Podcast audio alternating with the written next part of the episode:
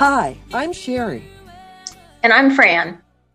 And welcome to Modern Widow Podcast. Fran, episode five. Aren't we excited? I am. I was I was almost trying to find something that like for a number five anniversary or something. yes. yeah. Yes. Yeah, I couldn't find anything. Episode five and episode six will be about grief counseling. Grief counseling, a personal decision. And we do have a very special guest with us today and will be with us next week. But before we go and talk about grief counseling, how was your weekend? It was very cold. I'm preparing to go away again, someplace warmer. I was captive inside. So thank goodness for movies and TV. Uh, I watched a couple of really good movies. There was one called Don't Pass Me By. It's four vignettes, very good. An older one called Griffin and Phoenix with Amanda Peet and Dermot Mulroney. And then I started watching uh, a series called Imposters, which is very good. It's humorous in spots, but it also gets kind of dark. So again, thank goodness for TV and movies. How about you? I was a TV watcher this weekend too with Netflix. I'm going to do full disclosure right now. I never recommend anything to anyone. I don't recommend movies. I don't recommend restaurants. I don't recommend music because nobody ever seems to like my taste. Aww. That, yeah, yes. That being said, I am going to highly recommend the following. Okay.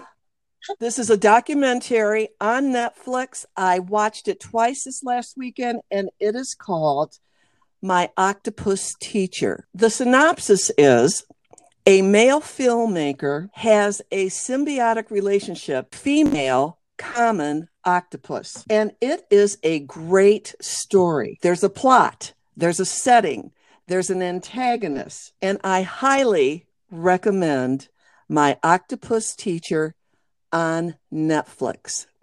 And we'll share. Oops, I'm sorry, oh, I, but I, I just wanted to let you know I have seen that, oh, and oh, really, I I, I concur. It was one of the best movies I've ever watched. Yes, for a documentary, the cinematography is spectacular. I have a saying that I choose to look at every once in a while, and the saying is this: those that teach us the most about humanity aren't always human. And you will get that when you watch My Octopus Teacher. Wonderful documentary on Netflix. I highly recommend it. I agree. And for our audience, if you watch My Octopus Teacher and you would love to write comments, all I'm going to ask is please be kind. because you know nobody ever likes my recommendations. oh, I I cannot imagine that someone will watch that movie and I, I I was on the edge of my seat sometimes. I was crying sometimes. I my heart was full sometimes. Um, I just thought it was one of the best movies I've ever seen. And octopus are interesting. They're very yes. yes. Well, with that, Fran, uh, would you yes. like to introduce our very special guest? I would like to introduce um, a mutual acquaintance of Sherry and mine. Our history goes way back. Her name is Anne Marie. She is going to talk about grief counseling. Uh, she's going to tell what her background is, does have a background in, in grief counseling. She's going to take us through some of what she has to offer to grieving clients who, who may come to her for education, for help. But we titled this as being a personal choice because Sherry chose to go to a grief counselor. I did not. Sherry, why why don't you tell a little bit about why you chose to go to a grief counselor. Uh, just tell us a little bit about your experience. Sure. Well, my husband passed away suddenly and unexpectedly, and not that other types of death are any easier, but I was just coming off of three weeks. My, my mother had passed away just three weeks before my husband. After he passed away so unexpectedly, I cried every single day. And I don't cry easily. And it wasn't just the first month, it wasn't the second month. I cried every single day for at least six months. And at first I thought, oh, I can handle this. I know that at some point this was going to end. Well, it did not end. And so I was becoming reclusive. I didn't want to see people because I would start to cry. They would bring up my husband, and I would start to cry when I talked about him. And then they would feel bad, and I would say, No, no, no, don't feel bad. I cry every single day. I stopped going to a lot of the charitable organizations that I belong to because people would come up to me, ask me how I'm doing, and I would just start to cry. And besides me feeling bad, I felt like I was making everybody else in the room feel bad. So after about six months, I decided I have to see somebody. This is not going away, and I can't live like this. I need to talk to someone. So at that point, I did make an appointment, and I still see my grief counselor. Now, in the beginning, of course, I saw him every week. And then after a while, it became every two weeks. And then I was checking in once a month. But I still, it's been three and a half years. I still see him and connect with him periodically. So can I can I ask you what what had you hoped to get out of going to talk to someone and do you think that do you think that happened do you think you got or or accomplished what you started going for? I do. I started going because when you're grieving, you are in so much pain and despair. Sometimes you don't even know where to turn. You walk in and you just start crying. After a while, the crying slows down. We talk not only about my husband, but about my future and how I'm doing. And then slowly but surely, I could start to talk about my husband and have wonderful, not that I didn't have wonderful memories, but I could talk about him without crying. And that mm-hmm. to me was a huge accomplishment. Mm-hmm. And that took over two years. I would say mm-hmm. just within the last year, and maybe within the last six months, I can talk about all the fun times we had and feel good about it. You know, we had a wonderful marriage. We had a wonderful life. And it feels good again to be able to talk about him. Right. So I, I would say that he more than accomplished the goal of getting me past right.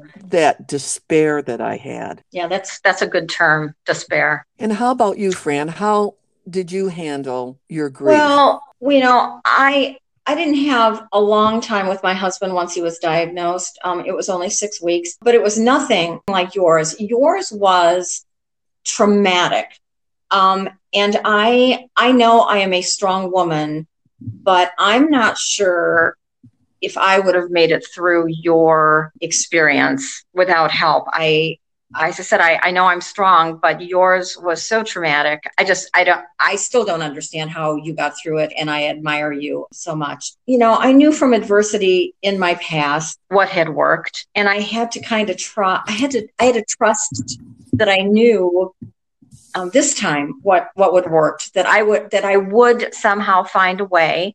I didn't want to go to someone else because I knew that the person who knows me the best is me. And I knew what experiences I had just gone through. And yes, I was reliving them every single day. I just had to trust that once again, I would find uh, a way to get through it.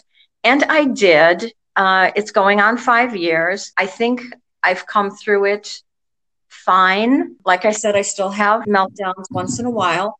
But just like you Sherry, I I can talk. I find it humorous to tell funny stories about my husband now, his his little quirks. Um, it it helps a lot. Yes, it does. Absolutely. Well, I think um, we're going to bring in our special guest. Again, her name is Anne Marie. We're hoping that technology allows us to do this relatively smoothly. She is a mutual acquaintance. She's she's just a wonderful person. And Anne Marie, we would like you to start by just giving us a little bit of background about yourself. Tell you about me. Yeah. I started um, being connected with hospice about 20 years ago. And um, at that time, I was facilitating grief support groups. I had to go back to school to get my master's degree in social work to do grief counseling. Uh, which is which I did 11 years ago. So I've been facilitating. I've been. Um, I got involved yeah. with hospice about 20 years ago. At that time, I was facilitating grief support groups.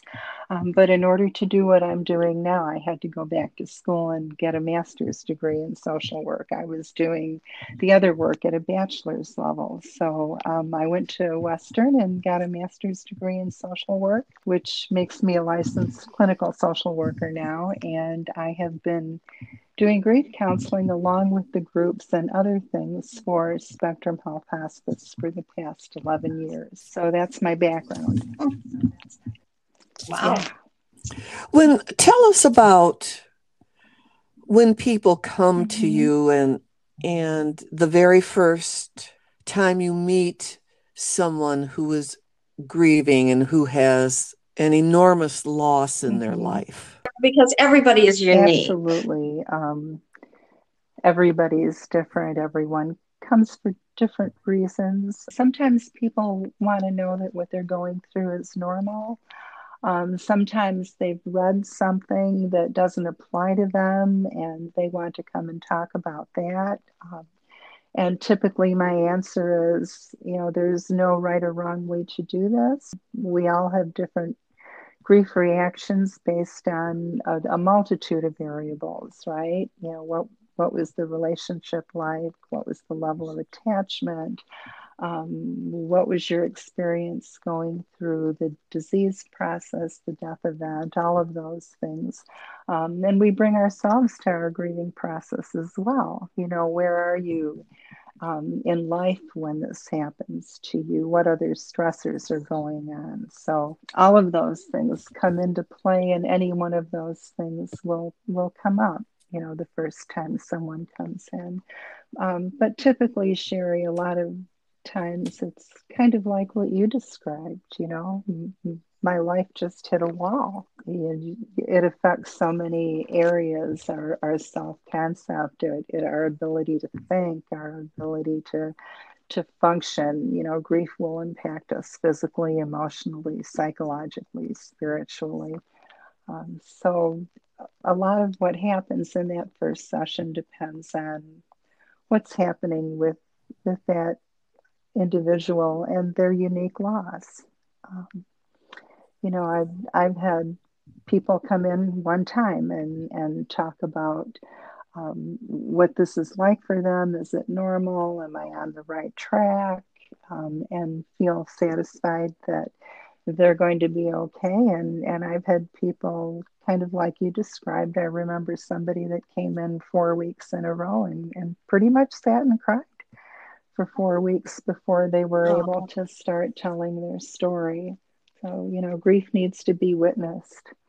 And that's that's a lot of what happens is that we're witnessing what's going on. One and one of the things that you just mentioned as far as you're still trying to the caregiver is still trying to process that caregiving mm-hmm. experience mm-hmm. if there was a, a prolonged um, disease or uh, you know pain, pain and suffering leading up to you know their their actual death and and everybody's story is different in mm-hmm. that sense but you have to start by by accepting um, the reality that that it, it's permanent that you have to accept that that loss and like sherry said that can take such a long time if absolutely. not forever that's absolutely right you know that's a very good point because I really believe it took me until the second anniversary mm-hmm. of his death that I finally realized my husband is not coming mm-hmm. back. Right.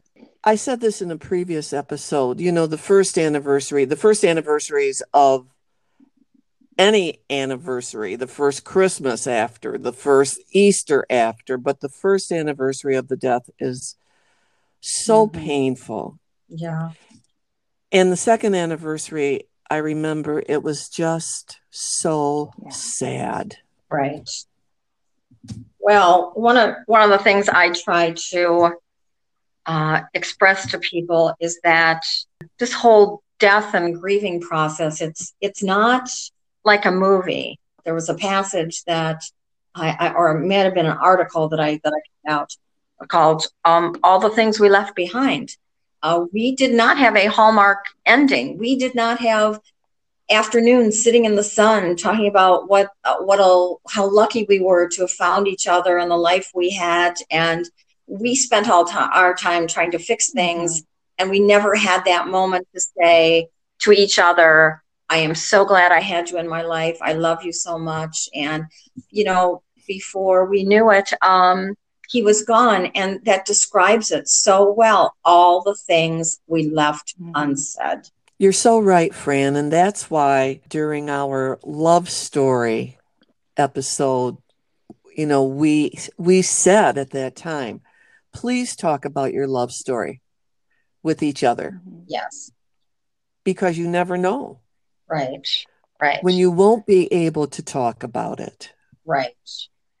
And and then just the the sheer weight of trying to figure out what what do I do now? Um, how do I how do I redefine my life now? I know that I used to tell people I don't I don't know how to be without him. And that's how they were interpreting it. I don't know how to mm-hmm. be without him. But what I was saying was, I don't know how to be without him. I didn't know who I was. I didn't know how to go on. I didn't know how to be in this world without him. Right, because you had been married and a couple for 30 sure. some years. Sure. 38. Sure. And and then it's gone and then it's gone. And everything in your life has to, well, it doesn't have to change, but it does change. Uh, mm-hmm. That's, it changes. Yeah. Well, and you have to immediately. Sure. It's not like a slow process, it changes immediately. Immediately, yes. Yeah, one of the things that we always say when you lose your spouse is that your every waking moment has now changed. Yes. So, Anne Marie, uh, could you tell our audience what type of support mm-hmm is out there for grieving people. And it's not only, you know, even though we are talking about mm-hmm. the loss of a spouse, there's the loss Absolutely. of a child, the loss mm-hmm. of a mm-hmm. father or a mm-hmm. mother, grandparents. So, could you give us some insight on all the different types of mm-hmm. options people um, well you know a lot of it depends on your area where where you live and what resources are available to you compassionate friends is an organization that specializes in the loss of a child suicide survivors is another great group for folks who have lost somebody to suicide. So, you know, you would have to Google to see what's in your area, but there is potentially a lot of different support out there. Um, local hospices, um, according to our conditions of participation, are supposed to serve the community, um, and that can take on some various different forms.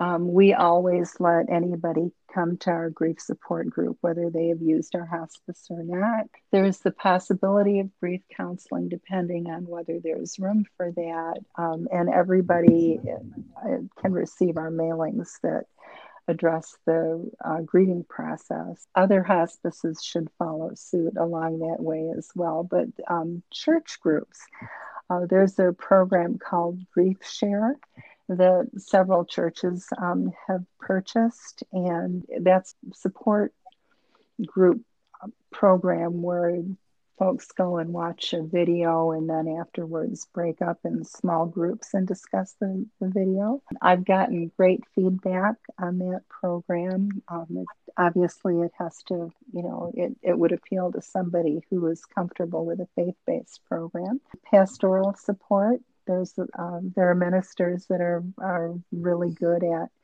providing grief support as well. Um, there's Gilda's Club. Um, I'm I looked them up in Michigan. I know we have a Gilda's Club in Grand Rapids. There's one in Royal Oak. Um, they provide grief support groups as well. If somebody is looking for counseling, Psychology Today has a, a therapist finder um, piece to their website. And what I like about them is that it identifies therapists based on their scope of practice because um, there are a lot of wonderful people out there. They may not necessarily specialize in, in grief, loss, and adjustment. So you do want to know if you seek somebody out that, that that's their expertise. Are there things that you can't do that you can't recommend or that you can't offer? You mean what's outside of my scope of practice? Is that what you're asking? What? right. Right, right. Well, you talked about like you know clinical right, depression right. And, and like because, areas that mm-hmm. that a lot of times you know grief can turn that. Well, let me backtrack a little bit because there are symptoms of grieving that are, are very similar to symptoms of depression, symptoms of anxiety, that all kind of goes along with the territory.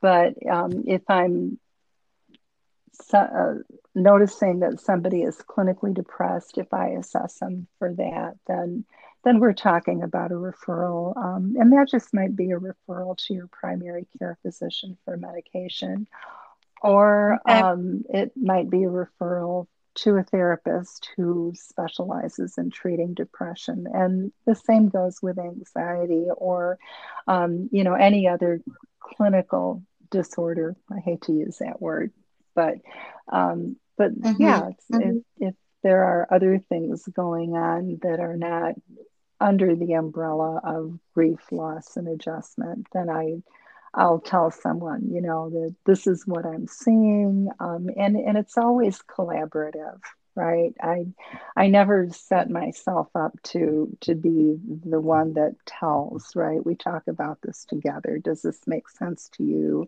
Does this feel that way to yes. you? Okay, well, you know, since we're both kind of looking at it that way, let's talk about finding somebody who specializes in that because I'm not the best person for you, you know, for that. But I will continue to see somebody for grief counseling as well. If if they're seeing a therapist for other mm-hmm. reasons, they they're still welcome to continue with me if they choose to do so. Um, we don't get into family therapy issues.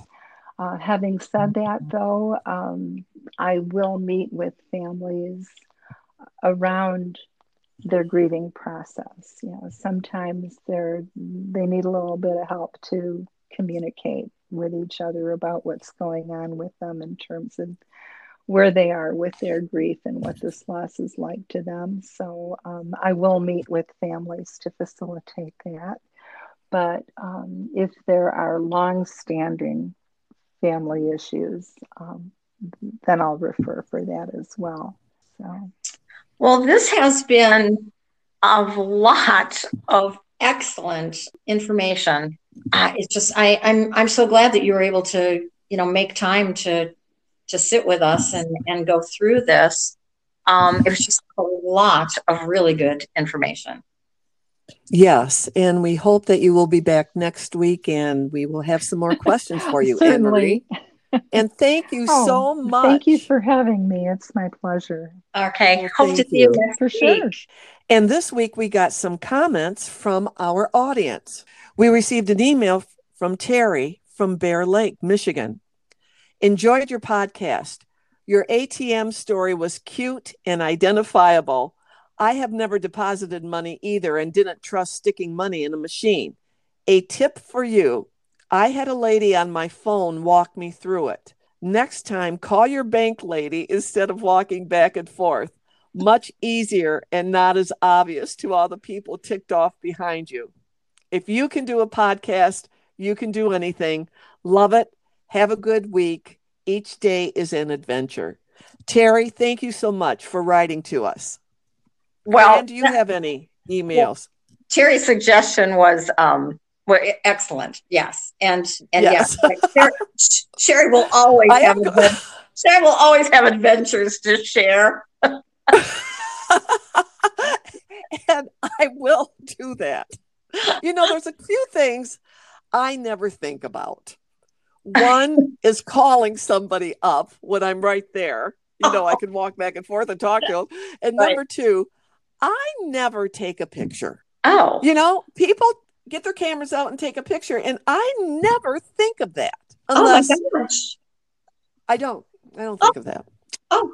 Well, anyway, Fran, do you have any emails from people? Uh, I, I do. Uh, we got an email from Sandy.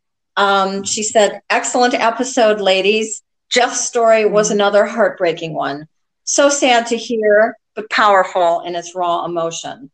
I hope that widows and widowers are finding your podcasts. There's healing to be found from your experiences.